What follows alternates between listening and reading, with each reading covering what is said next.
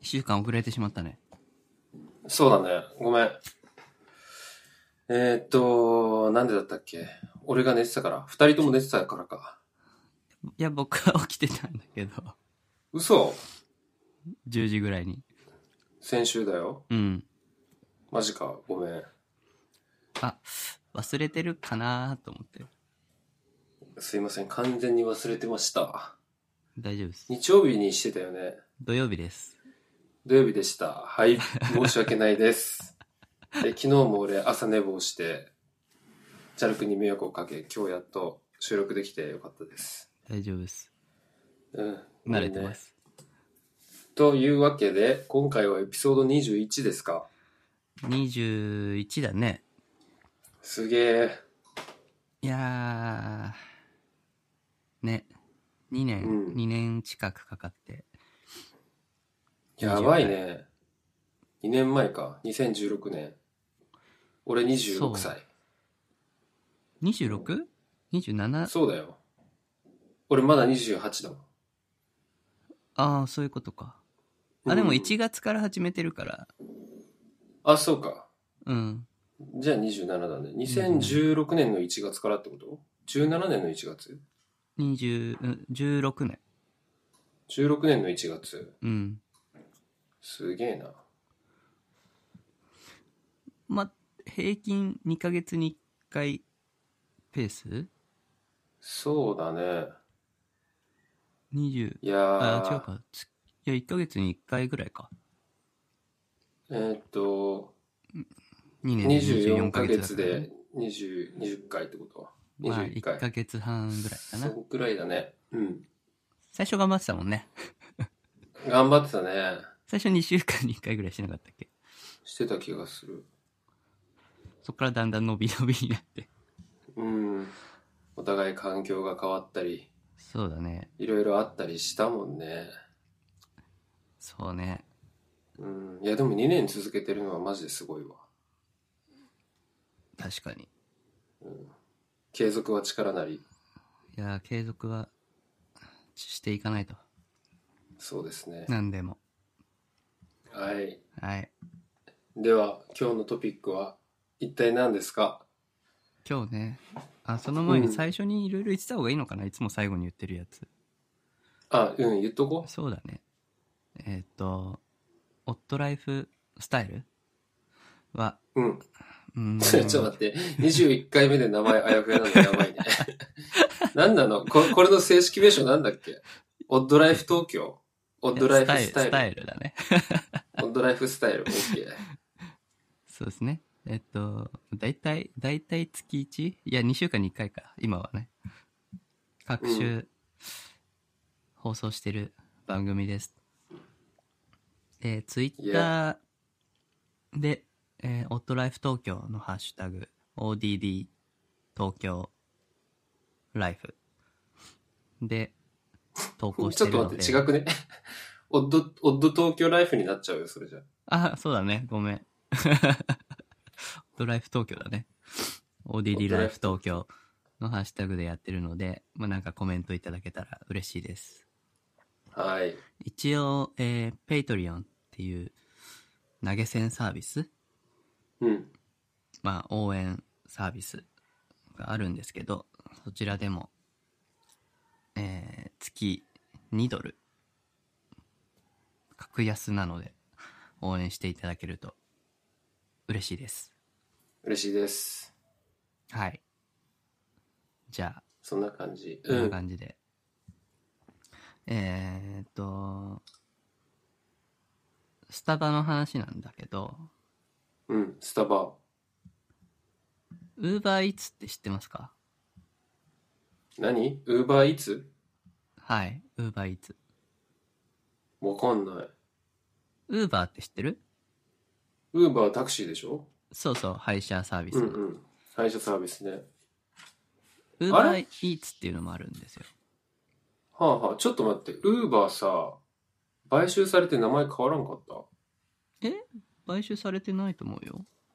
マジで。なんかベトナム行った時に、うん。現地の女の子がさ、じゃあちょっとタクシー呼ぶねって言ってアプリで、なんとかみたいなアプリ開いたらさ、うん。ウーバーじゃなかったのえ、それ、ウーバーみたいなやつって聞いたら、うん、ウーバーはもうこれに買収されたとか言ってたんだけど、じゃあ嘘ついてたのかなえー、買収されてんのかないやいやいや、ウーバーはウーバーで単体であるはずなんだけど、あ、本当に。ベトナムでそっはかそっかもしかしたら、ウーバー事業がなんか、どっかが買収したりしたのかな、そうかも。国で違うかもしれないね。ウーバーイーツのイーツは食べるのイートだね。イエス。うん。そう、ウーバーイーツっていうのは、えーと、まあ、いろんな飲食店があると思うんだけど、まあ、飲食店に、ウーバーイーツの社員じゃないな、こう、配達員が、うん店店舗に買いに行って、自分の指定した場所に持ってきてくれるっていうサービスです。パシリじゃ ん。そう。そうそう、パシリサーマビジス。か。パシリサービ スじゃん。すごいな。まあ、その、ウーバーイーツに提携してるお店、ウーバーイーツと提携したお店がうん。選べるんだけど、うん。で、その、パシリが近くにいないといけないんだけどさ、 だよね。まあ、でも大体、15分から30分ぐらいでは持ってきてくれる。へえ。で、ウーバーイーツマジのか、で、バイトしてる人って、もうチャリ乗ってたりするの、ロードバイクとかで。まあ、バイクの人もいるんだけど。うんうん。で、後ろにね、すごいなんか、立方体みたいなすごいでかいリュックを背負って、チャリ乗ってんの、うんいつも東京見てると。あ、背負ってんだ。背負ってる。うん。それで、まあ、その、オーダーが入ったら、えー、お店に行って、指定されたところに持ってきてくれる。なるほど。まあ、僕もよく利用するんだけどさ。マジ、そう家から出たくない時 に焼きそばパン買ってこいみたいなやつ。焼きそばいやマックとかああ、いいね。まああとぎ普通にラーメンとかもあるけどラーメンむ牛ずくないか牛丼とリュッかクで運ぶハのンバーガーとかうん。そうラーメン麺系はさちょっと伸びる気がして頼んだことないんだけどうーん。いろいろあります餃子、へーあのー中華とかね面白いね。そうそうそうそれがもう2年前ぐらいから始まったんだったかなうん。日本では東京スタートで、今は京都とか名古屋とかもあるんじゃないかなそっかそっか。まだちょっと大きいところでしかやってないんだけどうん。まあそこのねそういう UberEats ってサービスがあってスタバが UberEats 導入しますって発表したんだよねうーん。なんかあとう UberEats も導入しますっていうのと LINE と提携してうん。 LINE、LINE 経由でなんか事前注文も、モバイルオーダーペイっていう、エンドペイ。アンド、アンドああ。モバイル、いうもう一回言って。モバイルオーダーペイ。モバイルオーダーエンペイ。 うん。モバイル、あれうん、 OK まあいいや。事前注文決済うん。だその、店舗で払うんじゃなくて、先に払っといて、注文もしといて、あとは受け取りに行くうーん。っていう。ラインペイで払うのかなうん、多分そこ LINEPay で払うんじゃないかな。うん。とあと、UberEats と。えー、導入面白い。うしますよっていう、これから。ーん。 9日から UberEats 導入だからもう始まったのかなうんどんどん。みんな使ってる何をみんな使ってますその UberEats。 ?UberEats 僕の周りは割と使ってるかも。えー、まあ言うて。鹿児島では聞いたことすらないね。 Uber 自体来てないんじゃないまだ。来てないかもしんない。見たことないよ。あの、ジャパンタクシーってウーバーみたいな配車サービスを日本の会社がやってんだけどさ、へえ。ジャパンタクシーっていうアプリは鹿児島でも使える。あ、そうなんだ。そうーん。う。この前、つあのーこっちまで、鹿児島まで帰った時に鹿児島までやってんのかなと思ってジャパンタクシー開いてみたら、うん。呼べ、呼べそうだったからさ、呼ばなかったけど。あ、そうなんだ。ああー、うんこっち。もあるんだ、みたいな。山本交通とかさ。山本交通。あれなかったっけあるよね、鹿児島。タクシー会あ、社。わからん。山本えー、交それ通。もやってんだ。うん。提携してたっぽい。うーん。ええー、と思って。そっかそっか。そああ。鹿児島遅れてますね。遅れて るっていうか、需要がないのかもしれんね。う。需要、そうだね。ああ、需要がないっていうか、知らないだけか。きっと、多くの人が、ウーバーなんて。知らない、いや、知らないんだろうよね。ねもし知ってたら、あ、使い、使ってみたいっつって需要生まれるはずだもんね。だってさ、東京なんかよりも鹿児島の方がタクシー捕まえにくいじゃん。あ、そうなの捕まえにくいよ。うん。うん。たまにタクシー使うんだけどさ、東京いるときは。ああ、じゃあ鹿児島帰ってきてるとうんうん。き。全然通らないからさ、タクシーが。で、タクシー乗り場もさ、家の近くはないし、うん。さあっちのね中心街の方に行けばあるかもしんあるだろうけどそうね。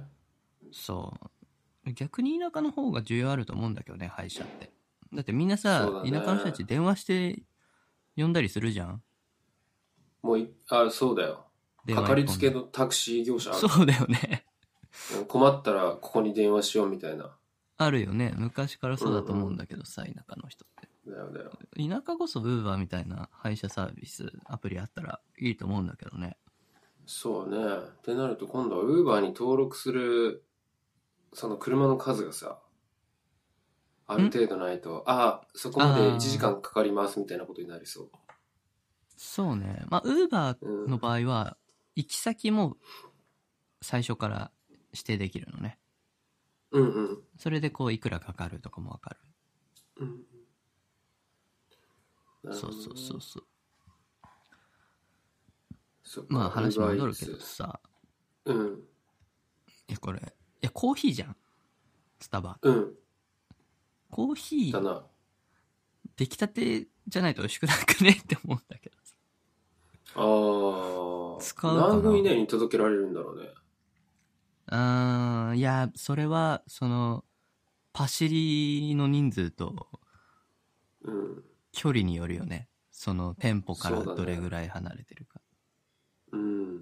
何で運ぶんだろう紙コップとかだったら嫌だ。サーモマグとかならまだいいと思う。えー、でもあれいつものあれじゃないのいつも紙パッのク紙パックじゃないのうーん。紙パックでなんか、まあ、そうだあよね。の。口口をなんかなんだっけマドラーみたいなので塞いでみたいな感じじゃないのはいはいはい。マックとかそうじゃんマックのあそうだコーっヒけーとかってうんあのプラスチックの蓋にうん。あのカチャってふまあの閉まるマドラータイプの蓋みたいなさうんうん。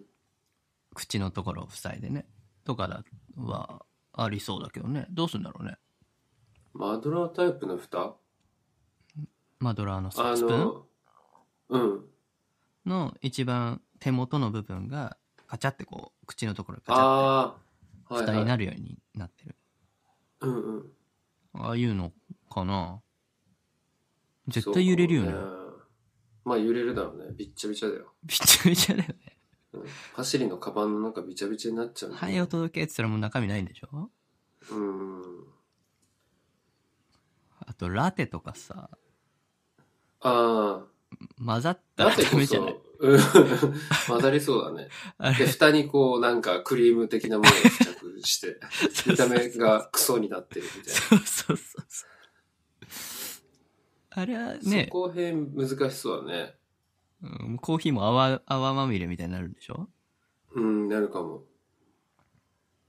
使う人いんのって気はするけど、うん。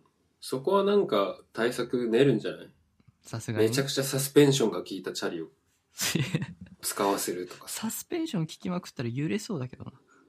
そそんなことない。うあといやーなんだっけガン、ガンガライザーだっけ何あれ何それ何あの、カメラとかでさ、それにこうつけると、俺がいくら動いても手ぶれしませんみたいな、ジンバルジンバルっていうのあれうん。あれね、手ぶれ補正的なやつね。補正っていうか物理的に。そうそう。うん。なんかこう、やじろべえみたいなやつ。はいはいはいはい。ありますね。ジンうバル。ん。あれとかを装着するんじゃないガンガライザーってマジで何何その、 どっから出てきたガンガライザー。 そうガオガイガーみたいなさ。ほんとだね。ガンガラ言ってみよう。 ガンガライザーって、造語 俺の。びっくりしたわ。初めて聞いた。え、何もヒットしないガンガライザーで。ヒットちょしっないと調べてみてよ。ガンガライザーうん。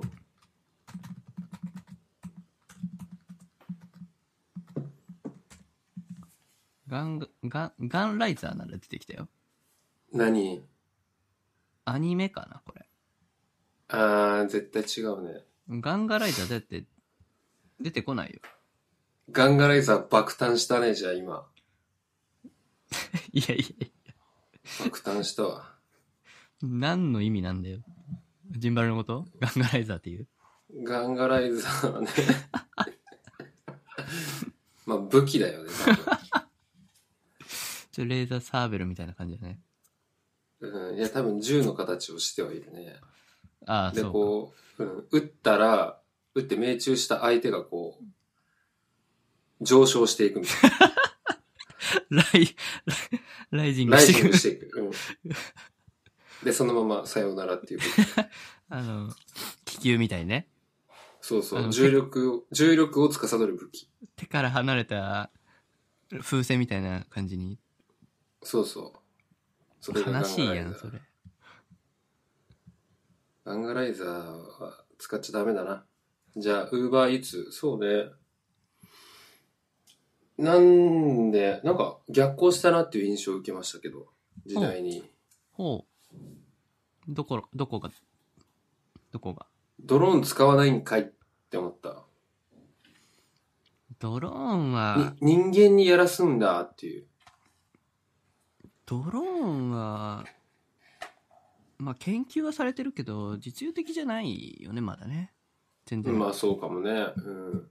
うんヘリポートだと思うんだよな、あとは。もうあらゆる場所にさ、ドローン用のヘリポートがこうあるっていう状態になったらいけると思うんだけど、はいはいはい。うん。やっぱそのね、なんだろう。あるビルの中の6階の会社のオフィスのに届けてほしいとかなるとさ、うん。なんかこう、そういう細かいところに届けるためにはやっぱ人が一番だよね、とは思うけど。でさ、そのビルの6階のオフィスに届けるってなってさ、うん。あの、ピンポン誰が押すねんっていう感じ。ピンポンね。ピンポンというか、こう、あるじゃん、受付システムみたいなとかさ。うん。ドローン押せへん。そうだね。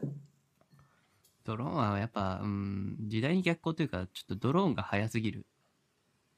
なのかな。そうかうもね。んな感じするスタバだスタバってさ結構うんいろいろ遅くて、あのまだまだね最近数店舗だけ見たんだけどスイカとかも対応してないし、うん。そもそもうんうん。結構そうそうないんうだ注文の意外部分では遅れてるんだよねうーん。それは知らんかった。うんオッケでーす。じゃあ、うん。どんどん人間めんどくさがりになって動きたくないって方向に行ってる気がしますね。ウーバーイーツでパシリ使ってさ、コーヒー持ってこさせて。そのうちそうだね一歩も出なくなるんじゃない、外に。いや、ほんとそうなんだよ。出る回数減りそうだよね。だよね。こうやって人間は退化していくんだなって思います。本当です ね。次はい。次はじゃあ次俺行くね。うん。チャル君毎年所得税払払ってるでしょ払ってます。所得税の話したいんだけどさ、おお気になる、それ。年末、年末調整あるじゃん。はい。みんなね、所得税といえば年末調整みたいなところあると思いますが、はい。給料もらってる人たちって毎月、給料からさっ引かれてるでしょ、所得税。引かれてる。うんうん。あれって概算なんだよね。こんくらい給料もらってる人は一月大体これくらい所得税さっぴいとけば、年末になった時に本来納めるべき所得税の金額とちょうどいい感じになるだろう。って感じで、ちょっと多めにもらってるとこ多いんだけどさ。うんうんうんうん。で、そのさっぴかれてる所得税。で、年末調整で正しい税額を計算して、国に税金を会社が肩代わりで納めるっていうシステムになってるんだけれども、うん。うんうん。その中にね、多分みんな知らないで納めてるんじゃないかなっていう所得税があるんよ。え、所得税の中に種類があるってことうん、種類というか、所得税って、復興特別所得税っていうの聞いたことあるえー、聞いたことない。ないよね。復興、なんだって復興特別所得税。え知らな知らないでしょこれ俺も勉強して初めて知ったんだけどさ、い。うん。超びっくりしたんだけど、これね、東日本大震災の復興に必要な財源を確保することを目的目的として、平成25年1月1日から平成49年12月31日までの間に生ずる各年分の所得税にかかる基準所得税額に対して2.1%うん追加で課税されてるんだよね。えだからその前の年の所得税と比較したら、まあもちろん同じではないけど、2.1%ね、みんな増えてるよ、25年1月1日から。ー、25年っていつ平成6年前25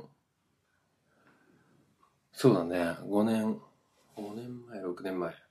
うん。結構前から取ってんだね。うん。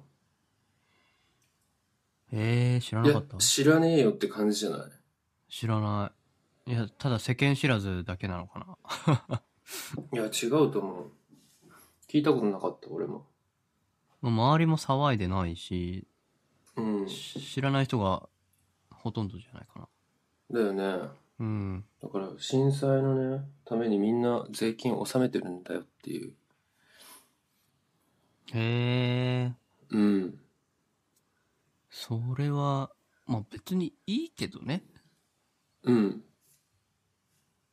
いいけど、気づかぬうちに取られてる感じするね。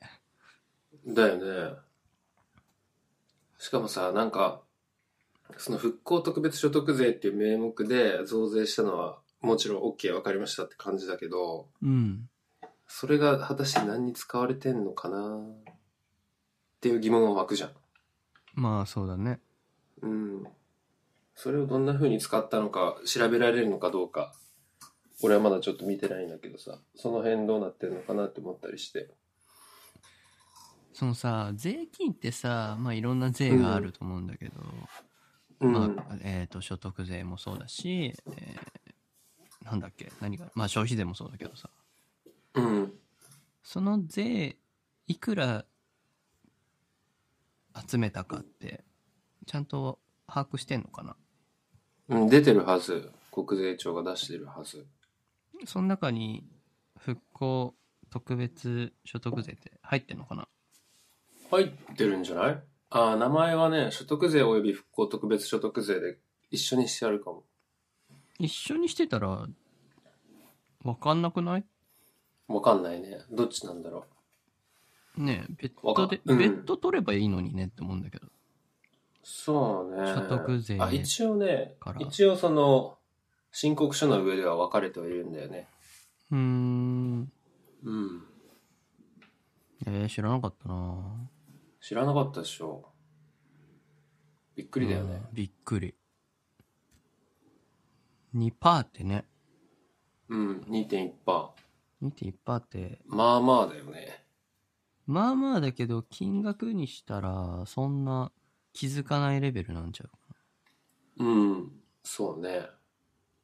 そうだね。所得が、まあ上がればさ、普通にうん、所得税はさらに上がるからさ、うん、うん。気づかないよね。そうね。うん。あ、そう、そうでしたか。そうなんですよ。はい。だから知らず知らずのうちにみんな復興支援をしているいたっていうね。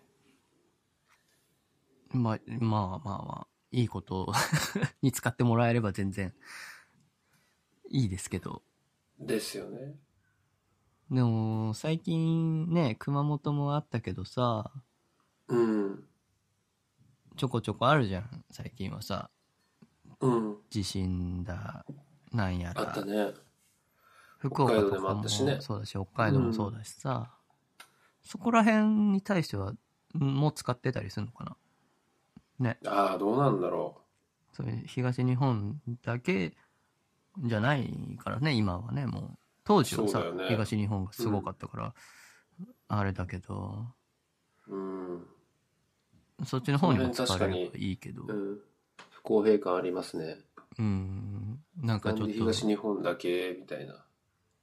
なんかちょっとひあの批判を浴びるかもしれないけど原爆だってそうじゃん、うん、そうだね。まあ、原爆は別になんかすうん税金が出てるのか知らないけどうん、あの広島と長崎原爆落ちたけどさ60年前に落ちたけど、それはね原爆の被害は他のものとは全然比較にならんほど大変だとは思うんだけどうん、原爆投下されてし人がいろんな人がね死んだ時にもさ東京だってうんうさ、ん焼夷弾すごい投げられてさうん、燃え死んでる人たちもいるわけでさ、そうね。死に方がちょっと違っただけでいっぱい死んでるはずなんだけどすごく原爆がどうのこうのとかはう、言ううんじゃん、うん、なん かちゃんとそこら辺は公平に扱えばいいのになと思うんだけどうん、うん、うん、ちょっと分かんなかった。どういうこと原爆、死に方が違うだけで、いやすごいなんつった毎年言うじゃないうん、原爆ひ被ば被爆したその広島は特にすごい毎年のようにさすごく取り上げられるじゃんうん、そこばっかクローズアップされるけど、うん、うん。日本中あちこちで死んでる人はいるわけだからさ、ああ、そうひいうことか被害で。ね、うん、規模は違うけどなさ、るほどね。うん、うん、うん。その重要視され方があまりにも偏ってるんじゃないかってこうと。ん、なんか変うにんクローズアップされてんなっていつも思うんだよね。そうだね。それ言ったら鹿児島も焼け野原になってるしな。そうそうそうそうそうそう。うん。まあ震災もね、うーん。そうね。うん、まあちゃんと税金は使ってほしいですけどね、わかんないよねそう。ですね。うん。使われた額とか公表してないのかなうーん。あのね、ざっくりは公表してると思う。でも、うん細かくは追っていけないと思う。ま細あ、かいデータは、うん。だってどんどん細分化していったらだよ。安倍首相が、えっ、と、せ接待交際費で、どこどこのホテルの高級ディナー食べました。100万円とかいうのになっていくわけよ、きっと。うん。そうだね。出さないよね、そんなデータ多分。出さないね。うん。え、まあ、まあね、こと細かくは無理だと思うん。う。無理だとは思うけど、それがね、どういう使われ方してますっていうのは出してもいい、出し、なんかもうちょっと表に出してもいいんじゃないかなと思うけどね。そうだね。別に額、額がどうというよりは、どういうふうに使われたかは、気になるかな。そうだね。うん。うん、確かにこうやって話しててもさ、なんか全然、なんていうのかな、ニュースとかでそういうのが報道されるわけでもなければ、そうそうそうそうそうそどこに行ったらそれが見れるっていうことすら知らないじゃん。う。うん。まあ調べれば出てくるかもしれないけど、うん。調べないと出てこないってのは、どうなのかねって思うよね。本当だね。国のことなんだしさ。うんうん。そういうのは、なんか国会のどうでもいい喧嘩なんか報道するよりそういうのを回した方が いいんじゃないのって思いますけどね。そうですね。俺もそう思う。いやはや、政治の話は気持ちが暗くなるね。明るい政治の話もあるはずなんだけどね。暗い話ばかりですね。そうですね。次。はい。えー、っと、セブンイレブン。うん。アメリカのセブンイレブうん。ンがレジなしの店舗を導入しましたよ。お、っていう話。ついに、アマゾン GO に続いて、そう。そうらしいです。うんうんうん。どうえいーうどやうつだったかな、どうういうレジなしになったーん、これは QR コードうをーんスマホでスキャンしてうん商品を多分そのスマホ内のカートうんレジか、か、カゴレジカゴカゴに入れてスマホ上で決済するみたいな感じっぽい。うーん Amazon Go スマホほ上どではないねスマホ上のカートに入れるんだは登録する。あはあはやつっぽいです。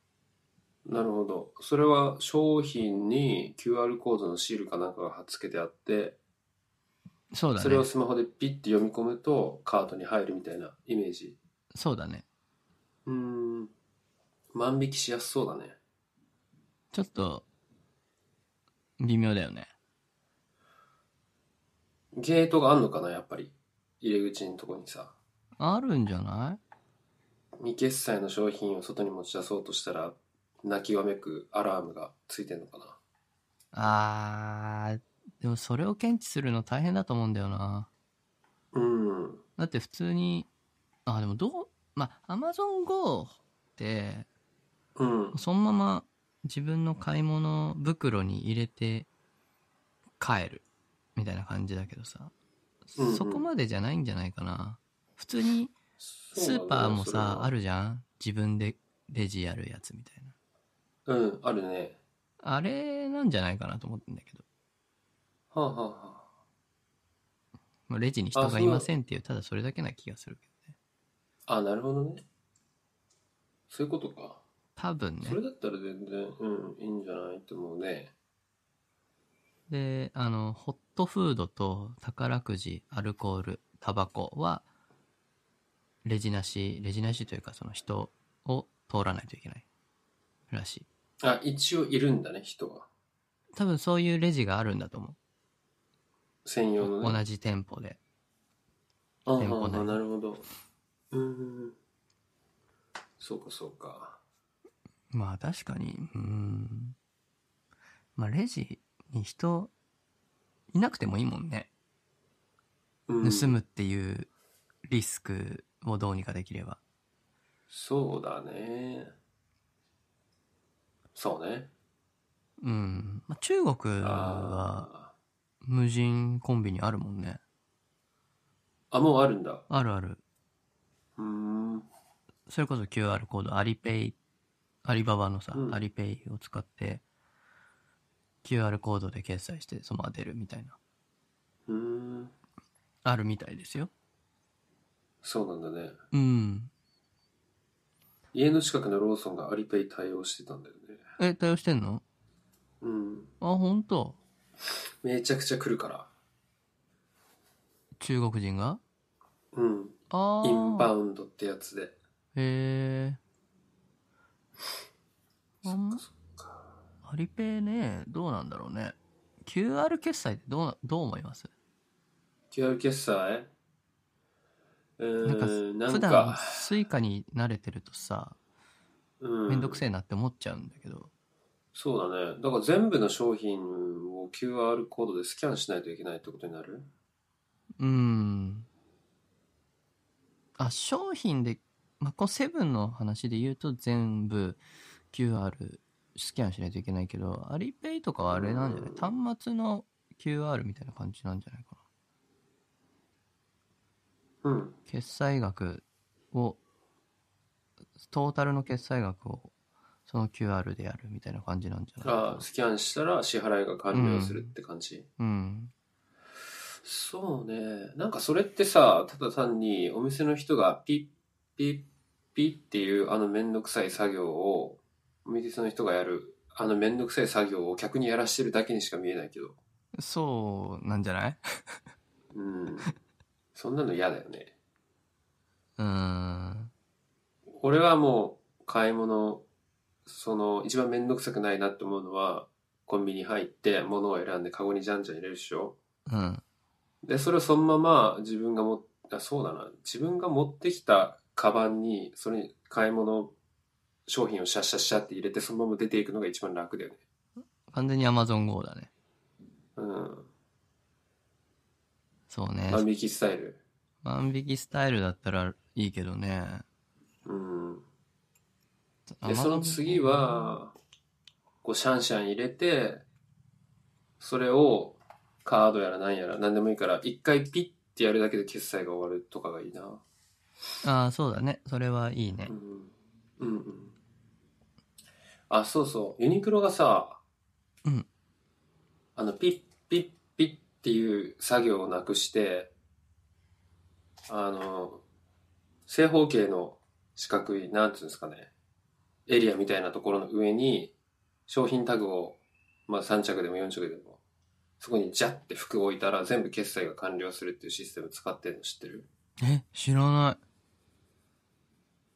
それやってて、あ、それがいけるんだったらコンビニそれでもいいじゃんって思ったね。いえ決済まで終わっちゃうの P で決決済中か、あの、その P が終わる一気に。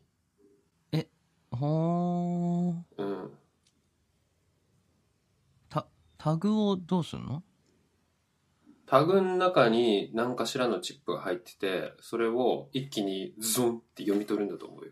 正方形のなんどういうやつだろうえーっとね、ちっちゃいなのんつってんのかな。うん、ちっちゃい、ちっちゃくない。割とスペースある。あー AA3 ぐらいのイメージ。あ結構大きいねうん。そこに置いて、うん、タグっていうか商品をダンって置いて、レジでなんか決済みたいなボタンを押すと、あのピ決済中か、金額を読み取る、うん何らかの操作をして、したらもうその合計額がダンってくるみたいなさ。あそれすごいねねそれ結構いいねえ、いいよね。ただ、難点なのが、コンビニって一個一個の商品単価めっちゃ低いじゃん。うん低いものから高いものまであるけど、うまい棒にそのタグをつけるっていう、なんかコストのアンバランスさ。確かにうん、そこはね、どっちが勝つんだろうとか思ったりするよね。まあ、コンビニって、まあね、コンビニエンスだから細かいものが多かったりするもんね。そうだよね。うまい棒、コストだな。コストだよね。うん。駄菓子系とかはね。うん。10円の商品に2円のタグ、2円じゃ作れないかもね。作れるでしょ。作れるかなうん。まあまあまあ。まあ、もうちょっと簡単にはなってほしいけど。そうだね。愛想のいい店員さんだったら全然待たせてもらっても構わないんですけどね。確かに。確かにね。最近、最近じゃないな。もうここ2年ぐらいずっと、家の近くのうんセブンイレブンの店員さんが綺麗な人なんですけど、うんへえその人に接客されると楽しく帰るっていう ああ、いいね。そ、それっしょ。それ大事だよね。いや本当にねうん。別になんか会話はしないんだけどさうんうん忙しい人が多いコンビニだからうん。うん。わかるわかる。だからこう男の人っていうか、まあ、その人以外の人とその人とこう23択になるわけ並んでると、うんうん。うんうん。でその人に当たるとラッキーって思あ、いいですね。こう、アイコンタクトで、心が通じ合った感じがするやつ。うどうぞってねうんうんうん。お待ちの方どうぞっていいで言すねわれたら嬉しいです。ねうんわかるわかる。俺もね、いるよ、いるよ。あ、この人絶対俺のこと好きだろうな、っていう。あの、男の子は小学生ぐらいの時からずっと勘違いするあれね。はいはいはいはいあるある。コーヒー屋とかであるよ。ああありますねうん。ちょっとこう、上げ、上がるよね、気持ちが。うん頑張って生きようかなっていう気分になるよね。なるなるなるうんうん。今日の疲れ飛んだわって気分になるもんうん、なるね。マリオの1アップとまではいかないけど、 1アップまでハはいイかポーション、ハイポーションぐらいの感じはあるそようねそうそうそうそうテンション上がりますよねそうですそういうね。のなくなると思うとちょっと寂しいですけどね寂しいね。二分化していくんじゃない二極化するんじゃないそこもうん。もうスピード命、えー、めんどくささを排除すること命、合理性命、みたいにして、どんどん無人化無人化、スピード決済、もう楽ちん決済みたいになっていくのと、えー人のぬくもり命、えー笑顔大事、えー心と心の通じ合い大事みたいな。真心一筋 真心一筋派、あるあるかもし対れない面ね、うん、あるかもね。そうね。どっちもできてどっちも使い分けられたら最高ですね。そうだねなんかもううん忙しい時はもうなんか効率化でってうんうん。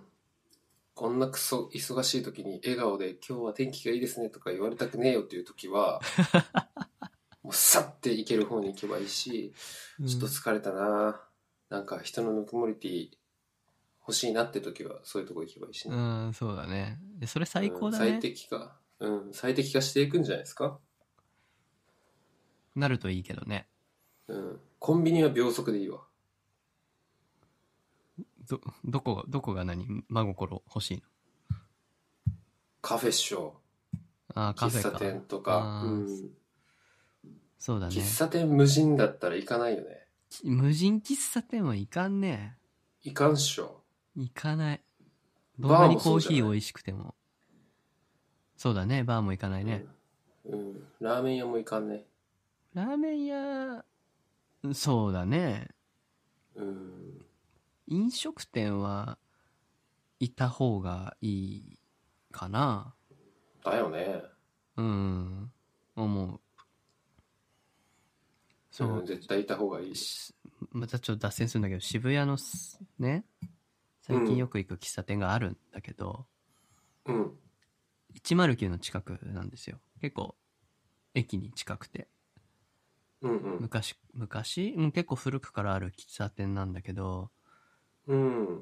あのーまあ店長っぽい人がおっさんなんだけどさうん。他の店員さん、まあ、女性が多いんだけどうん。多分僕らぐらいなんじゃないかな僕らよりちょい上なのかななんか結構まあ綺麗綺麗な可愛い人がよく接客してくれるんだけどうんうん。それ見てるとすごいね店員同士が仲いいんだよああ、それいいね。店員同士がよくんなんか多分冗談言い合って笑ってんだよねそんなそんなゲラゲラ笑うみたいな下品なのじゃなくてふふふみたいな感じでさうんうん。夫婦系のやつね。そうそうそうクスクス、クそスうクそうス、そキうャッキャみたいなやつね。そうそうそうそうそうそれ見てるだけで癒されるうわあ、最高じゃなでいその店長のおっちゃんとかもともなんかすごい仲良い感じでさへえ。癒されるんだよねライムライトとはまた違うそうだね。そうそうそうあ。そこは、 あそこはまた別の良さがあります。それは ちょっとね、うん。違うけど。なんかね、ほんと仲いいんだなと思って見てんだけどさ。えよーくいいね。うん。そういうね、そういうのがいいですね。人のぬくもり感じるよね、そういうのでもね。うんうん。だよ。無心だったらそんなのもないしな、絶対。ない。嫌じゃない入ってさ、食券の券売機みたいなやつで、コーヒー買って、ペッパーくんが運んでくんだよ。いやー、何も感じないよねウィ。ーンっつって。感じないよね。無機質。うん。じゃあ、喫茶店は友人のままでお願いします。はい。って話ですね。はい。次次ラストかな。ラストにするうん。もう40次ね46分ぐらいか。そうだね。あ、分かった。じゃあ、秒速で俺が最近読んだ本のレビューを、一言レビューしていくね。ほうん。えーっと、はい。一冊目、ダダーン。えー、箕輪康介著、死ぬこと以外かすり傷。えーこれは、えー、幻冬舎の編集者で、編集長か。編集長なのかなで、ニュースピックスブックスっていうレベルを立ち上げた箕輪康介さんという方がいるんですけど、その人が書いた本で何が書いてあるかっていうと、とにかくアジテートする内容がずっと書いてある。う。うん。うーん。頑張れ一言で言うと頑張れになるのかな。アジテートするっていうのは、なんかこう焚きつけるっていうかさ、はいはいはい。もっとやれよ的な、なるほどなるはい、話がずっと書いてあって、非常に刺激になりましたほ。ど。どんな内容ですかえー、どんな内容なんですかね。なんて言ったらいいんだろなんか、ん精神論的な。うな。うん。えーっと、じゃあ、章のタイトルだけ読んでいこうかな。第1章、予定調和を破壊せよ。第2章、自分の手で金を稼げ。まあ、こんな感じだね。あー。だうん、第3章、名前を売れ。第4章、手を動かせ。第5章、癒着せよ。第6章、熱狂せよ。これだけ読んだら、いわゆる、なるほど。なんなんか、うん、うさんくさい匂いがプンプンするけど、でも面白かっえた。うん。えーっとね、あと、ずっと Amazon で1位になり続けてた、アウトプット大全。ー、はいはいっ。ていうビジネス書を買って読んでみましたけど、これ途中で読むのやめたわ。面白くなかったうーん、なんかあんまり読む気にならなかったですね。刺さらなえかーっ。ったと、うん、刺さんなかった。とにかく、なんていうのかな。脳科学の見地から言っても、インプットじゃなくてアウトプットしないと人間は、人間の脳は成長しないですよ、みたいなことが書いてあるんですよ。うーん。うんうん。成長率が高いと。インプットするだけよりも。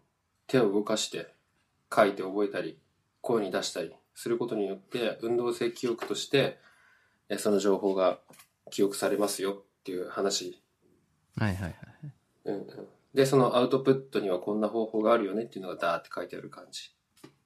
なるほどね。うん。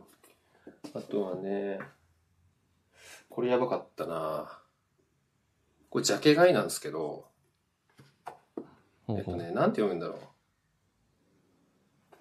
う。極夜行っていうタイトルの曲。極夜行。で極まる夜の行動の行。おー、はいはいはい。うん。えっ、と、角畑祐介さんっていうノンフィクション作家兼探検家の方が書いている本なんですが、とにかくやばかったっすね。どういう本かっていうと、うん。北極圏の方にね極夜っていう現象が起こる地域があるんだってふんふん。極夜っていうのは、まあ、言ってしまえば白夜の真逆の状況でずっと夜みたいな。ずっと夜ふんふん。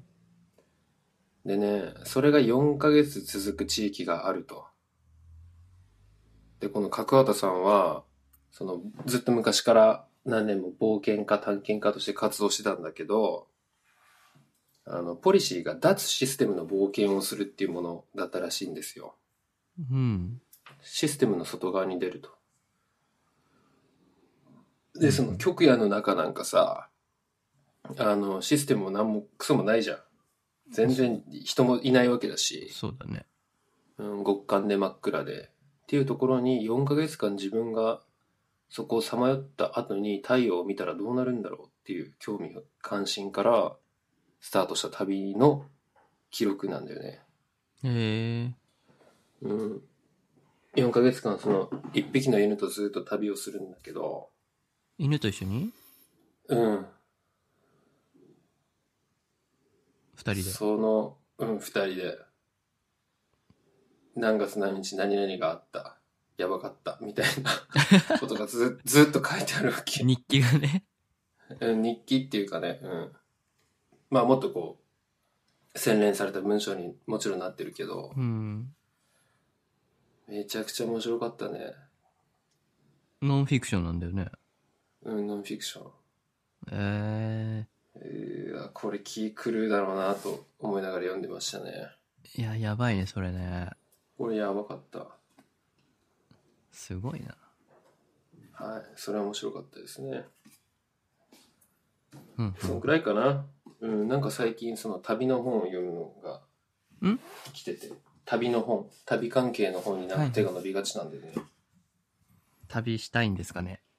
旅したいんだと思う外に出たいんですかね。そうかもね。脱システムしたいわ。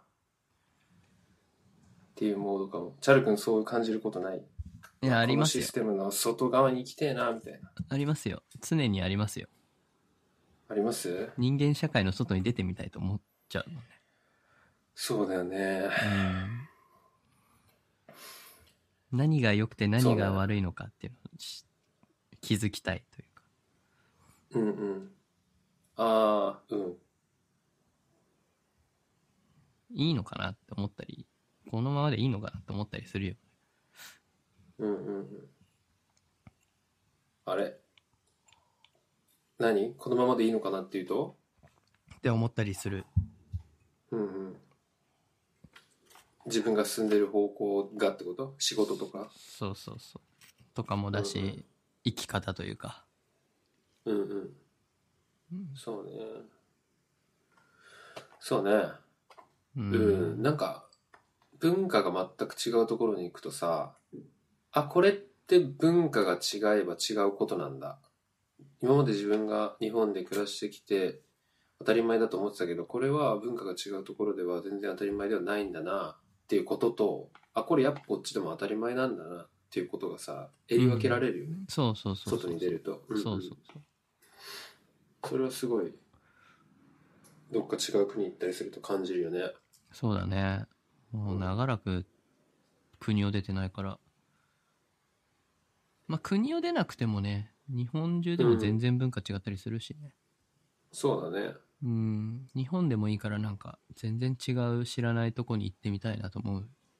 うん北海道じゃない北海道か。うん北海、そうだね。北海道、東北、北陸うんとか行ってみたいね。行ってみたいねそうね。スノボとかでは行くんだけどね。うん洒落てんだなんかスノボはい。ススノボ季行節じゃんスノボのもうちょっとかな。今年も行くの年明け行く予定。マジかあの、宮城の方に。宮城仙台仙台、いや、ほぼ山形うんの方に行こうかなと思って。楽しそうスノボ未経験だなまだスノボはね、楽しいよ。うん楽しそ滑ってると全然寒くないんだよね。うあそうなんだうん。動いてるとあったけえんだあったかい。あと、晴れてると、やっぱ照り返しとかあるから、日焼けするしう。んうん、ああねそっかうん。しかもあれ滑って転んでもあんま痛くなさそうだよね。痛い。あ、痛いんだ。痛いです。硬い地面。えっと、雪の具合による。そうだよね。あの、水気が多いシャリシャリ系だと痛いし、うん。ほんとふわふわな雪だと全然痛くない。いいな滑りも違うし。。うん。で、今年、今年っていうか今回は、あの、僕、東北に行ったことないんですよ。うん。埼玉より北に行ったことなくて、北海道には行ったんだけど、スノボしに。行ったけど、北海道の町にも行ってないし、スキー場しか行ってないからさ、空港と。うんうん。行ってないんだけど、東北はまだ足を踏み入れたこともなくて。うんうん。あのースノボもするんだけど、狐村に行こうかなと思ってて。何狐村って。えっと、宮城の方にね、蔵王っていう地名があるんだけど、うん。どんな字蔵蔵蔵王ってね、なんて書くかな、これ。蔵王うん。蔵って書くのかな強そこれう。蔵王みたいな感じの地名なんだけど。蔵じゃないか、これは。草冠に、うん。なんて、なんて書くんだろう、これ。読めない系いや、読める、読める、いや、読めないな。これ、ザオーって読むの初めて知ったし。うんうん。まあいいや、後で見てみよまあ、そこにね、キツネ村っていう、まあ、キツネ専門の動物園みたいなのがあって、う。へえ。キタキツネなのかな、多分、うん。の動物園があって、そこに行こうかなと思ってる。楽しいのかえ楽しいんじゃない楽しくないかな楽しいのかわからん。 その狐のバリエーションについてあんまり詳しくないから。いやキツネがいっぱいいるんやで。可愛いかもね。そかれはわいいよ。見たことないな、狐。多分。冬だから、こう、毛がもふもふになってるへえ。状態で。うんうん。 2月ぐらいになんか行さく予定だから。うんうんうん。いいね。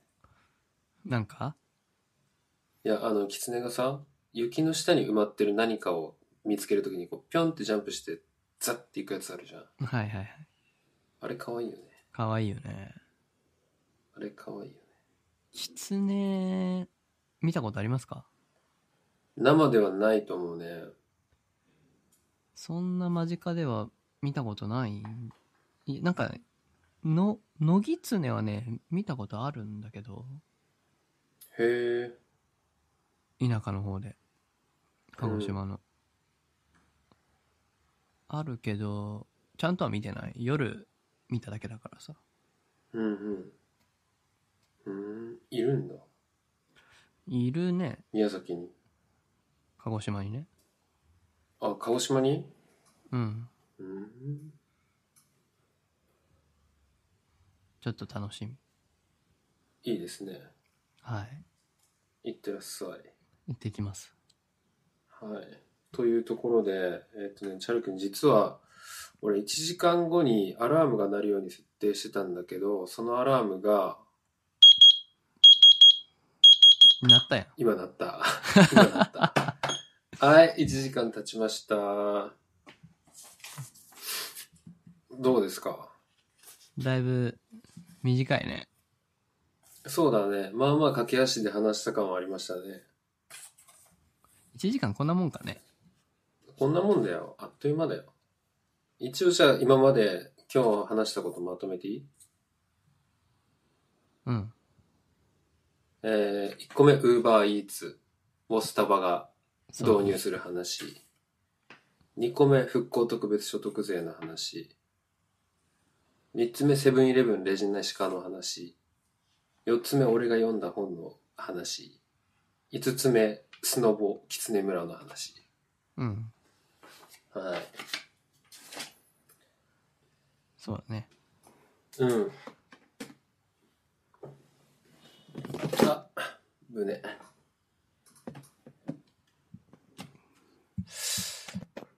早いね。1時間。 1時間は早いんだね。あっという間だね。 1時間半かね。15分。一時間半っすかね1時間15分とか半ぐらいかね。うんうん。そうかも。話し足りてないトピックありますか話し足りてないトピック。うー。うんん。ハロウィンぐらいかな。あ、ハロウィンの話聞かせてよ。いや渋谷のハロウィン、ニュース見ましたニュースはね、見てない。じゃあ何も知らない今年のハロウィン事件。うん。あ、えっと、なんかが燃えてるのは見たよ。燃えてるは多分ハロウィンの日だったかな。あ、違ったなんか、ビルの上の看板から火が出た、みたいはないはいはい映像が見た。ツイッターで。あれハロウィンの日だったか微妙だな。あ、違うのか。うんうん。えっと、ハロウィン31日じゃないですか。うん。水曜日だったんですけど、うん。その前の土曜日がすごくて、ああ、うん。まあみんな休みだからね。うんうん。まあ、その前の金曜日からすごかったんだけど、ハロウィン仮装が。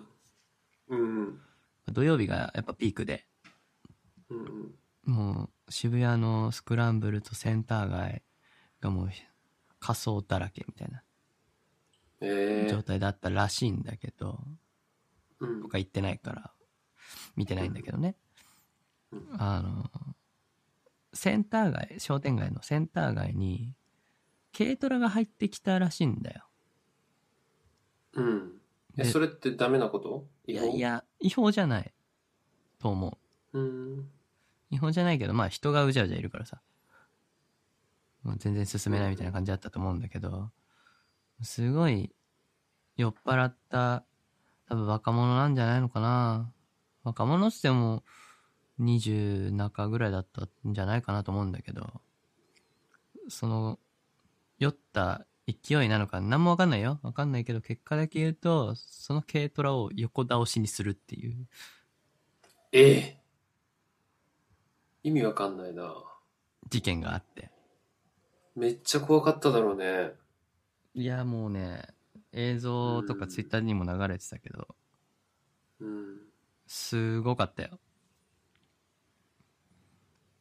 ひどいな。え、みんなでやったのそれ。まあそうだよな。みんなというか34人で横から押して倒したみたいな感じだったけどうん。それは横倒しにしようっていう意思がないと、そうならないよね。なんてなんて軽トラを横倒しにしようっていう意思がないとそうはなんないよね。ならないならないならないですよひどいな。で横倒しにしてその横倒しになった軽トラに乗るっていう うん。うん。乗ってうわーってなってるっていううん。映像があったんですけど、そうなんだ。頭おかしいんかなと思う一時的に頭おかしくなってたんだろうね。うんいやもうさすがにびっくりしたわうん。ひどいね。軽トラの人は無事そん中の人は無事なんじゃないうん。中に乗ってたのかまで知らないんだけどさその時にうん。いやいやいやと思ってすごいな。今年は軽トラもよう行ったな、しかし。 そうそうそうそうそれもうん。あるんだけどはあ、はあはいあ、やどういうことなの日本どうなってんのって思っちゃったうん。もしかしたら、ハロウィンの惨状を悲観している誰かが、あそこに軽トラを持っていったら絶対横に倒すから、その横に倒す映像をツイッターで拡散させて、ハロウィンの、えー、と仮装とかは禁止にししろっていう世論を高めさせて、そういうのをやめさせようとしてる誰かの策略かもしれない。そんな陰謀かなうん。そん陰謀だな。そんな感じなかった陰謀だなこれは陰謀だ。まさかの陰謀論陰謀論。陰謀論楽しい。そっか、ひどいね、にしても。だしもう渋谷中ゴミだらけだしさマジなかん。えなんか缶とかペットボトルとかさ普通に捨ててあんのえどういうことうにーんなんでと思ってしかもそうか。来てる人みんなじゃないと思うけど全然東京の人じゃない人も来てるしねうん。いやもうなんかそういう雰囲気はでも、こっちでも感じるかもしれん。うんみんな主に若者たちが、こう、やんちゃっていうのかな。うんウェイ感。うんウェイ感はね、増してきてる気はするよね。鹿児島もそうん。うそれこそツイッターで見たけどなんか恐竜の着ぐるみみたいなの着た人たちが天文館歩いてたけどあ、そうなんだ。それは知らんかった。いや、ハロウィンは可愛いもんだったよ。うんうん。いやーなんかみんなストレス溜まってんのかな日頃ってうん。俺もそれを感じるんだよね。はっちゃける場所ないんだろうなって思ったりするんうん。そうそう。普段の抑圧の裏返しなんじゃないかっていう気がするな。うんうん。遊び場もないしね、きっと。ねうん。びっくりしちゃったやべえよ。いやなんか日本人だけじゃないしねまたいるのもねあ、そうなんだ。外国人の方もいるからねうん。なんかあれだよね、ハロウィンの意味合い相当ずれてきてるよね。うんあれ、アアメリカではさ、子供たちが仮装して、近隣の家にトリックアトリートつってお菓子もらうっていう風習でしょ。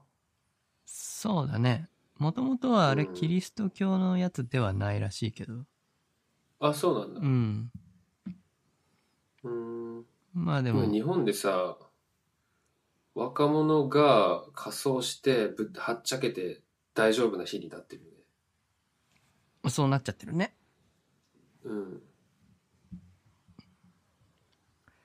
チャル君ははっちゃけたいやするわけないでしょしてないしないよ31日は普通にコーヒー飲みに行ってたわあ、そうなんだ。うん俺は何してたか忘れたけど、とりあえず街は歩いてたな。ああーこんな感じかって思って見てた。仮装してた俺いや誰かうん、みんなしてたよ。あ本当結構いたうん。いた気がする。あそううん。だから仮装してないの俺はね、疲れたサラリーマンの仮装 してた。地味ハロウィン。地味ハロウィンねうん。マジで地味すぎてさうん、あれやばいね。